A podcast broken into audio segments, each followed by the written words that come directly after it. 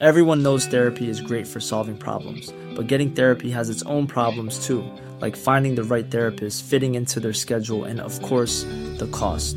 Well, BetterHelp can solve those problems. It's totally online and built around your schedule. It's surprisingly affordable too. Connect with a credentialed therapist by phone, video, or online chat, all from the comfort of your home. Visit betterhelp.com to learn more and save 10% on your first month. That's BetterHelp, H E L P. When you're ready to pop the question, the last thing you want to do is second guess the ring. At Bluenile.com, you can design a one of a kind ring with the ease and convenience of shopping online. Choose your diamond and setting. When you find the one, you'll get it delivered right to your door. Go to Bluenile.com and use promo code LISTEN to get $50 off your purchase of $500 or more. That's code LISTEN at Bluenile.com for $50 off your purchase. Bluenile.com code LISTEN.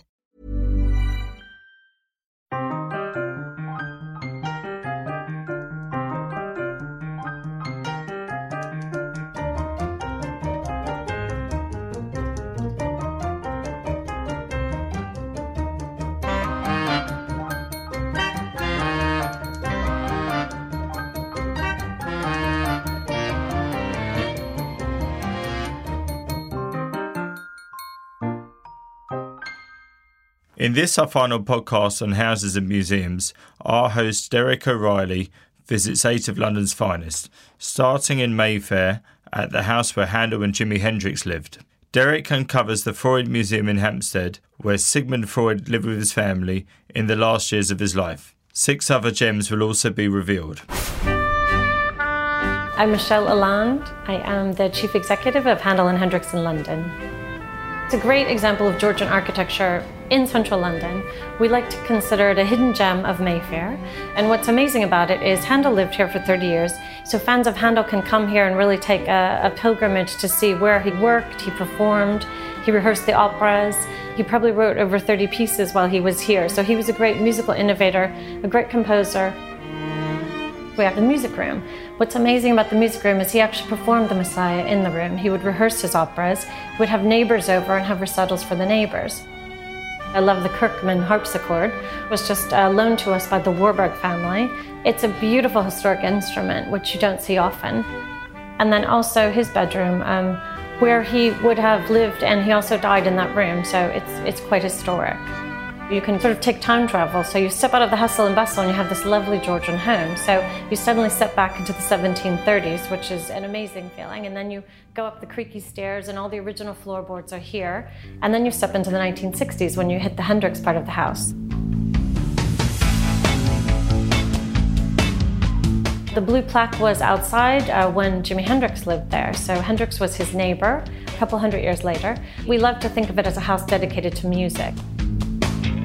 In the 1960s, uh, Brook Street was lively and lots of fashion, lots of music. It was a perfect place for Hendrix to be.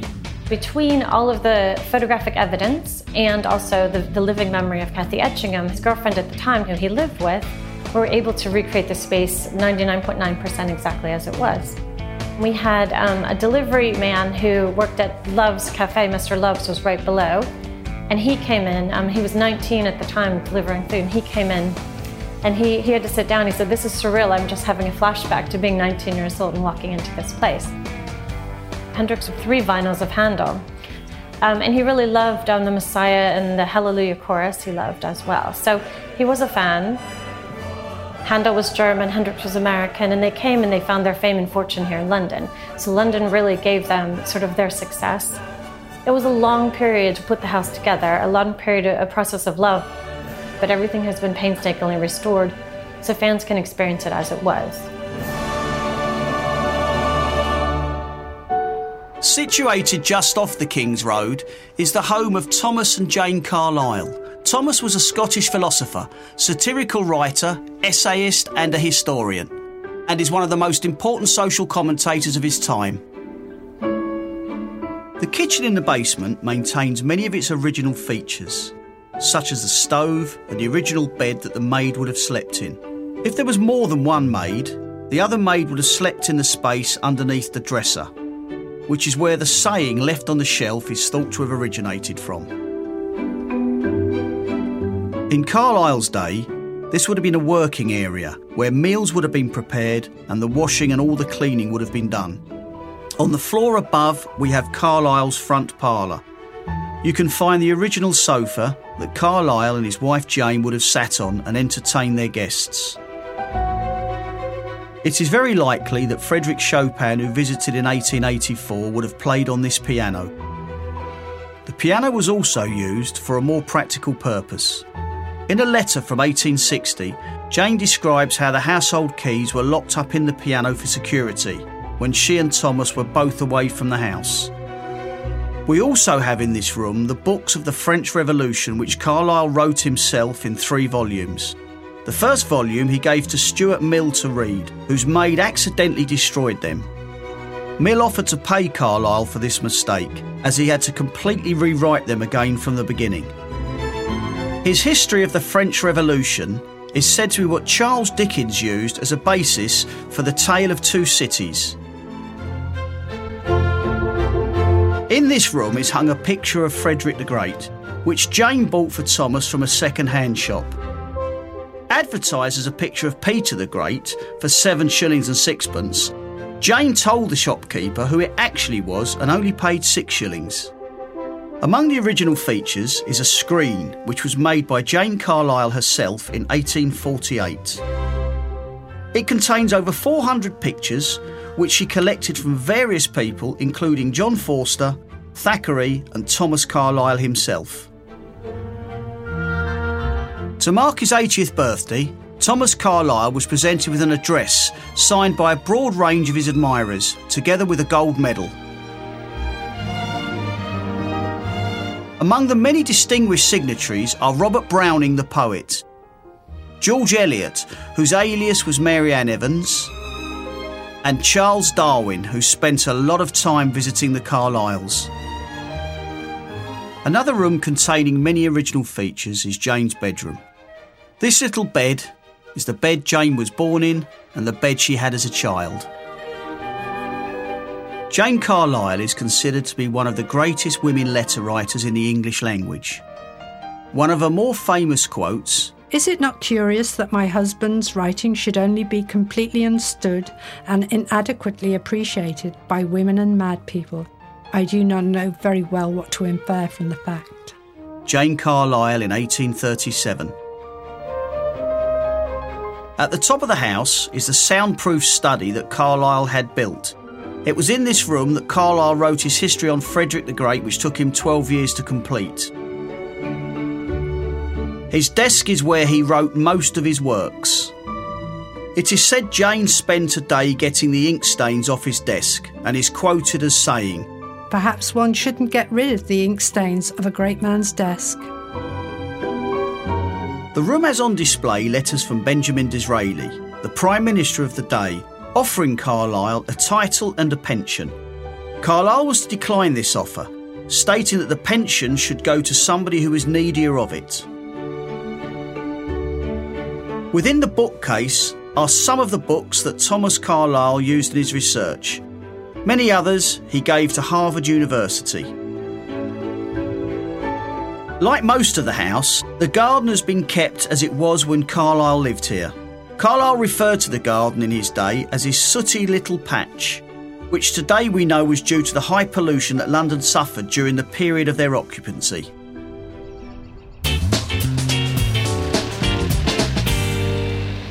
As is the case today, many famous people have lived in Hampstead. My next stop was the home of one of the most famous people of the 20th century, Sigmund Freud.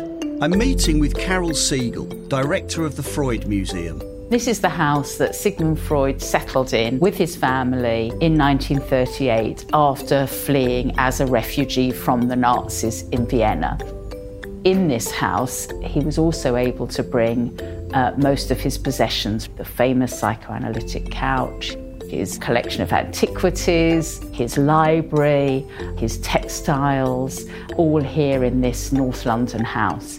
People are often surprised, they don't realise that Sigmund Freud actually finished his life here in London.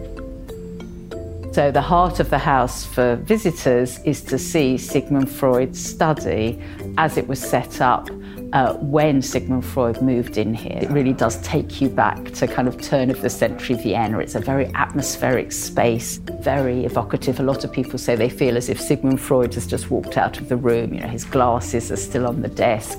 You know, over 2,000 objects that he collected all there in the room. You see not only the famous study, but there are quite a number of other spaces in the house. So, you know, this wonderful hallway. As you come up the stairs from the ground floor up to the, the first floor, there's a big wide space uh, which gets lovely uh, late afternoon sunlight. Martha Freud, Sigmund's wife, and Minna, sister in law, and Anna, his daughter, used to sit in the late afternoon and chat, look out at what was going on in the street, mull over the day. I should also mention Anna Freud, Sigmund Freud's youngest child, who was the only one of his children who actually followed him into psychoanalysis. The museum does actually have a room dedicated to Anna Freud as well, and she's a very important part of this story and the story of this house. The museum has a very active public programme now as well. What we're trying to do is look at life through a psychoanalytic lens and explore Sigmund Freud and Anna Freud's legacy. And an important part of that is the education programme. It's quite innovative, it's very different from, from ones run in other museums. It's very much about encouraging pupils to kind of think for themselves, to explore some interesting ideas, and perhaps to get over some preconceptions about Freud. There's almost always an exhibition by a very interesting contemporary artist and someone who is responding to the house and the collections in it. At the moment, we have an exhibition by an Indian artist, Bharti Kher, and her work is woven through the house uh, in with the permanent collections. And included in the collections, we have some interesting artworks ourselves. There is uh, one piece by Sigmund's grandson, Lucian Freud, which he gave to his aunt Anna and which hangs in the dining room. And we also have a portrait of Freud by Salvador Dali, who was one of the other visitors to him in London in 1938. It's a fascinating small museum. It's in a beautiful house. It contains some wonderful collections, including perhaps the most famous piece of furniture in the world, which is the original psychoanalytic couch covered in this beautiful, uh, rich Persian carpet learn more about Sigmund Freud, who, whether you agree or disagree with him, was one of the most influential thinkers of the 20th century plenty to see and plenty to enjoy, and all in the atmosphere of a very welcoming uh, family house.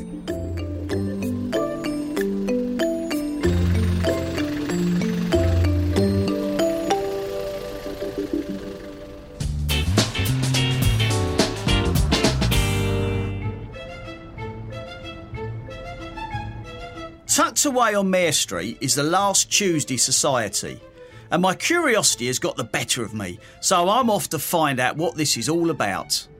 Hello, Derek. My name is Viktor Wynd, and I'd like to welcome you to my Museum of Curiosities, Fine Art, and Natural History.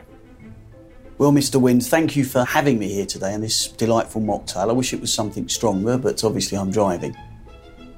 On my travels around the East End, I have been to some truly amazing places. But I've got to tell you, this takes the biscuit. It's absolutely incredible. What's the story behind it? Well, over 10 years ago, I opened this place as a, as a curiosity shop because I couldn't find a proper curiosity shop. It was a curiosity shop and, a, and an art gallery. People come, they come to a shop, they walk around, they leave. It, it, it wasn't particularly enjoyable, whereas I wanted people to come and, and spend as much time as possible and to enjoy it more. I wanted to create a classic you know, cabinet of, of, of wonders everything that glistens and is marvelous and fills me with, with joy and happiness, I've, I've, I've put it in, in a cabinet. It's, it's the story of, the, of the, the inside of my mind. How did you collect all of this stuff? It's a, yeah, every child collects the seashells they find on the shore, the pebbles, the toy soldiers, and I'm afraid I've never grown out of the childish desire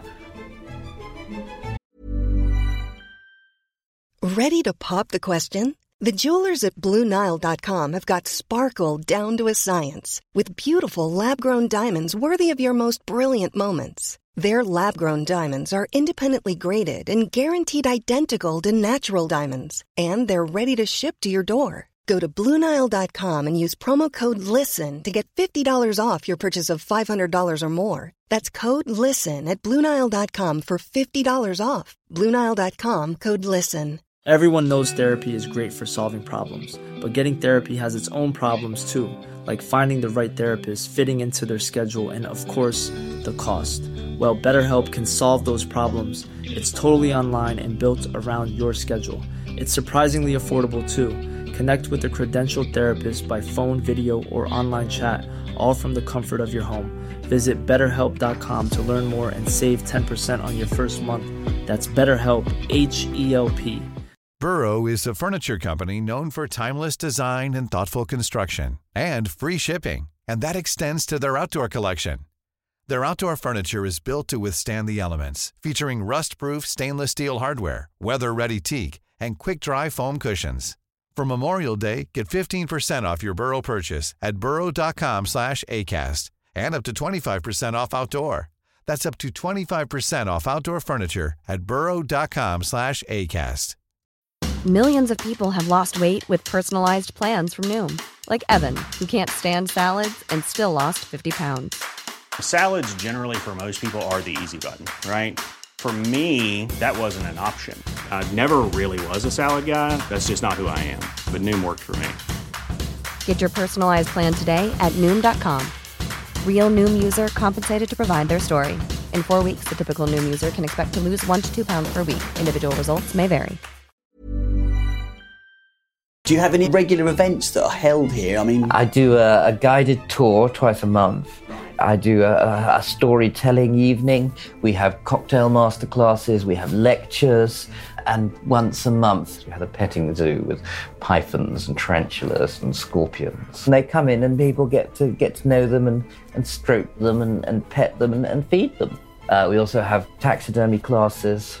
Taxidermy classes. Yeah, I run the, the British Academy of Taxidermy, which is the largest taxidermy academy in Europe. We have two or three classes a week.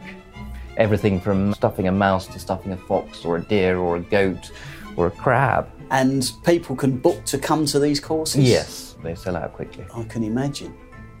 What I find fascinating is downstairs is the museum, and upstairs, where we are at the moment, is a cocktail bar. Having a cocktail bar where people can come and drink the finest cocktails, I think it increases the enjoyment. And the same because upstairs in the cocktail bar we have the art gallery.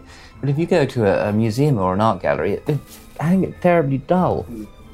The idea is here you can come and you can sit down in a comfortable chair, you can have some good drinks, and you can really get to experience and, and spend time with pictures.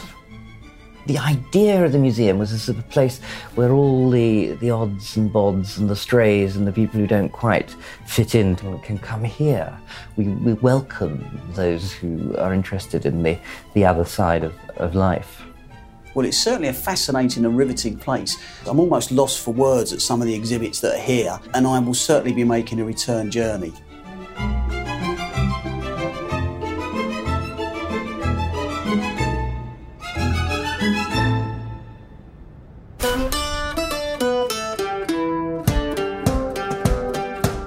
Welcome on board. My name is Troy Richards. I'm the chief exec for the Golden Hind Trust. Golden Hind is a faithful replica. We classify it as an A-class replica. And the reason why she was built is because the original ship was the first maritime museum decreed by Queen Elizabeth I in 1581. Sadly, they didn't know how to maintain her, and she rotted away. Um, hence, Golden Hind 2 was completed in 1973. And this is the same. And this, this is the This is replica the rep- itself. Brilliant. Why is it called the Golden Hind? Back in 1577, uh, a fleet was sponsored by Queen Elizabeth I and a number of investors. One of them was Christopher Hatton. Now, during the voyage, Christopher Hatton sent Thomas Doughty to oversee his investment. He tried to take over the Golden Hind. Drake found out before the mutiny took place, beheaded Thomas Doughty, now, because they're very superstitious, they believe if there is mutiny or about to be mutiny on board the ship, you must change the name of the ship. So, hence, Drake came up with this clever idea of naming the ship off Christopher Hatton's crest, which had this female deer, and hence it was called not the Pelican anymore, but the Golden Hind. Oh, so the Pelican was the original Pelican name. was its original Okay. name. So tell us about the colours used on board, because it doesn't really look like a traditional English ship. So when this ship set sail um, back in 1577, it set sail in English colours. Um, uh, colours pale grey, green, and what we call today magnolia. Now, Drake used Spanish colours as a means of disguising the ship. So black, yellow, and red, those are uh, typical Spanish colours. Set sail in 1577, came back in 1580. Uh, the voyage lasted for two years and 10 months, almost three, three years. Wow. Very, very long voyage. They would have carried um, pigs, sheep, goats um, for milk, um, chickens. And where would they have been kept? And that would be on the same deck with the men, um, so on the gun deck. Comparing it with the Spanish ship, uh, so the building next door is a perfect example of the size of a Spanish ship. Wow, so you're telling me this boat would have taken on something as big as that? Exactly. The main advantage inside was uh, the speed. Even though there, there was hierarchy on board the ship, uh, Drake tried to actually get them working together. There are officers and barber surgeons. The barber surgeons were the barber and the doctor at the same time. And the gunners are the one that effectively keep the ship mobile. They were the one that uh, fought during battles, lift the anchors, lower the sails, etc. While they were at sea, they counted 80 men. So 80 men Wow. was on board the ship at the time. You talked about the gunners. How many guns are on Yeah. board the ship? So on the gun deck itself, we had 14. They're not cannons, they're minions. Now the minions gun were designed to paralyze ships, so not to sink them, but to paralyze them. They would generally aim to shoot the mast, and if you if you damage a mast on a ship, then the ship will become paralyzed. So it was a bit like piracy. It's a bit like piracy, I would say, but the English see him as a privateer.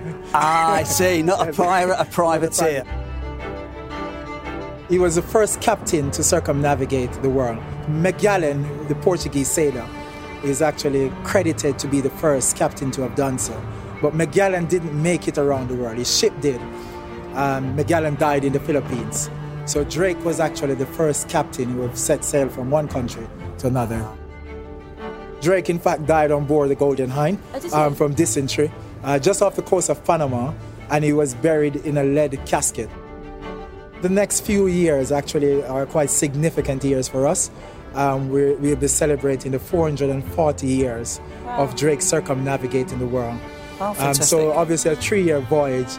We will start our celebration in 2017 and carry on until 2020. Troy, it's been absolutely fantastic and really interesting to be on board the Golden Hind. We wish you good luck. Thank you very much indeed, Troy. Pleasure meeting you. Moving north to Kensington is a house whose exterior belies its extravagant interior. Senior curator Daniel Robbins.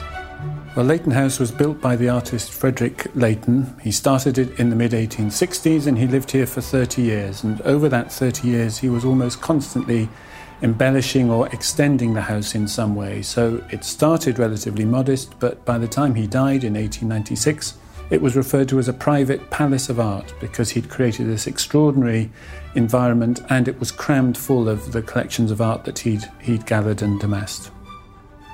The outside of the house, the exterior, is very unassuming. You would have really no idea until you walk through the front door of what you're going to discover.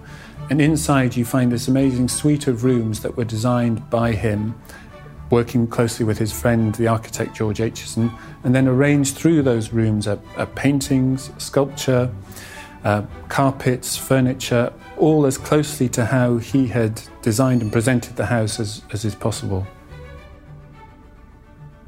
Leighton's career had started in 1855 when he sent a picture as a complete unknown to the Royal Academy for the summer exhibition.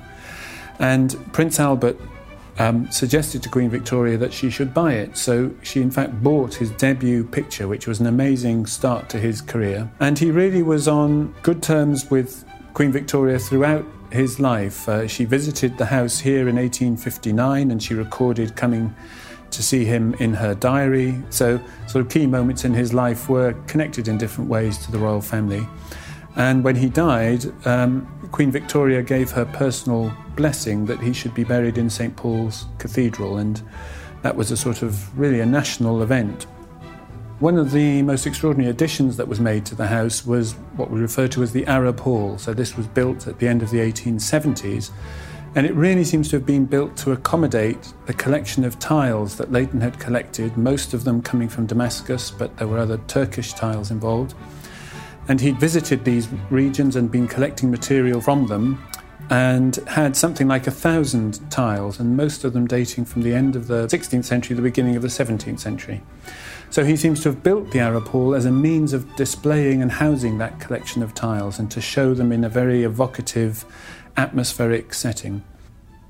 The centrepiece, really, of the house was this huge painting studio that was built. It was a very heavily furnished um, and imposing uh, reception space as well as being a working room. Partly it was to impress, so if you came to call on him, you had the experience of entering this extraordinary house climbing the grand staircase and then entering this huge studio where he would be at work and would, would greet you. So part of it was to show what a serious artist he was, but there were practical reasons why it had to be so big because Leighton often was working on very large pictures, so you simply needed a big room in which you could work on it. When Leighton lived here, he had a very diverse collection of ceramics and textiles and furniture all arranged through these rooms. And very sadly, all of that was sold at Christie's in the summer after he died and was dispersed all around the world. And we know how far it was dispersed because in 1997 we were contacted by somebody in Melbourne, Australia, who had just bought a cabinet, and inside the drawer was the Leighton sale catalogue from 1896. So they wrote to the museum and sent a photograph of this cabinet saying, Does it have any connection with Leighton House? And of course, in all the photographs of the rooms when Leighton lived here, it's immediately recognisable. And in the end, it wasn't presented back to us, but we were given the opportunity of acquiring it. So that particular piece of furniture has literally gone all around the world and come right back to exactly where it was in 1896.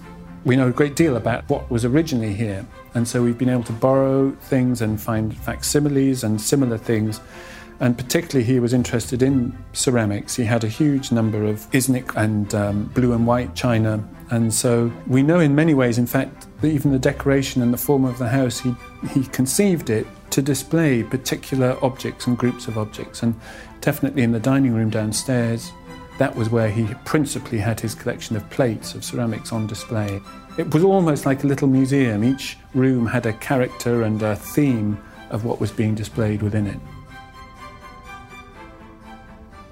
The first exhibited piece of sculpture he produced was in 1877, so he was um, already 47 years old. But the few pieces he did exhibit had a lot of influence on a younger generation of sculptors. And in the room here, in the Silk Room, is one of his sculptures called Needless Alarms, which uh, shows a girl being needlessly alarmed by a frog that's standing at her, at her feet. But it was really essentially as a painter that his career was, was based. We do a lot of education work. We run every year an annual schools art exhibition, which is open to every school in, uh, in the borough. And then we have visits from schools uh, to see the Arab Hall and to do art activities within the house.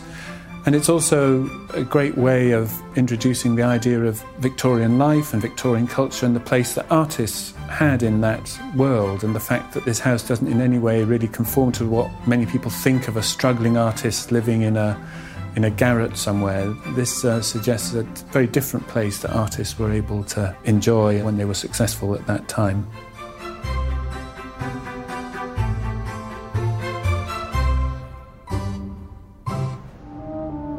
My next port of call is the Ragged School Museum, which recreates Victorian life in and around the East End.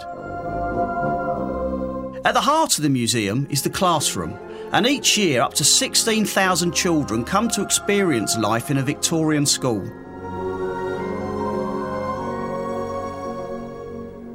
Equipped with desks, traditional blackboard, and the dreaded cane, the room has been faithfully recreated as one of Dr. Barnardo's original classrooms, as it would have appeared when the social reformer arrived from Dublin and set up the first free school for poor children of the East End. It's a really interesting place to visit, and I managed to leave without getting any extra homework.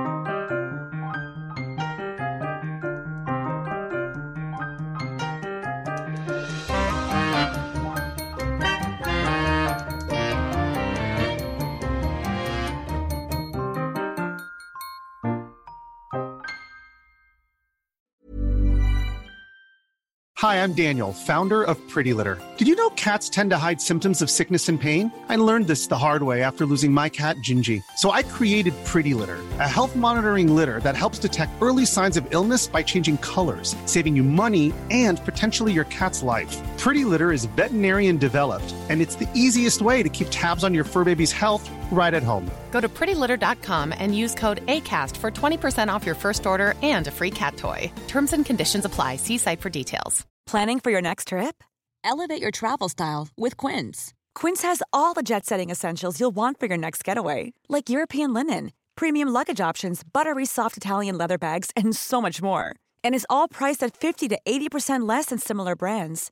Plus, Quince only works with factories that use safe and ethical manufacturing practices. Pack your bags with high-quality essentials you'll be wearing for vacations to come with Quince. Go to quince.com/pack for free shipping and 365-day returns.